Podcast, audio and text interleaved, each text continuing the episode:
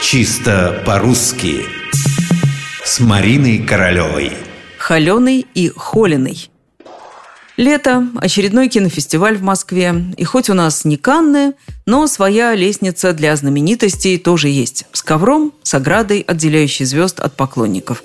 Один за другим проходят актеры и режиссеры. Толпа за оградой начинает волноваться, перешептываться. «Смотри, смотри, вон она, видишь? Все такая же молодая и какая холеная». Она холеная, он холеный, они холеные. Этот вариант в словаре ударений Агеенко и Зарвы признается единственно верным, других не дано. Теперь именно это, собственно, и есть литературная норма. А ведь совсем недавно все было совсем не так. Безусловной нормой признавалось ударение «холеный». И это несмотря на то, что все вокруг продолжали говорить «холеный».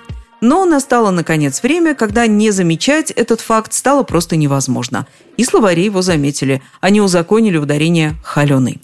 Впрочем, в орфоэпическом словаре под редакцией Аванесова, в котором любопытствующие всегда могут найти множество вариантов, вариант «холеный» по-прежнему на первом месте, а «холеный» на втором, как допустимый вариант. В кратком же словаре трудностей русского языка Яськовой фактическое равенство двух вариантов. Хотите «холеный», хотите «холеный». На ваше усмотрение.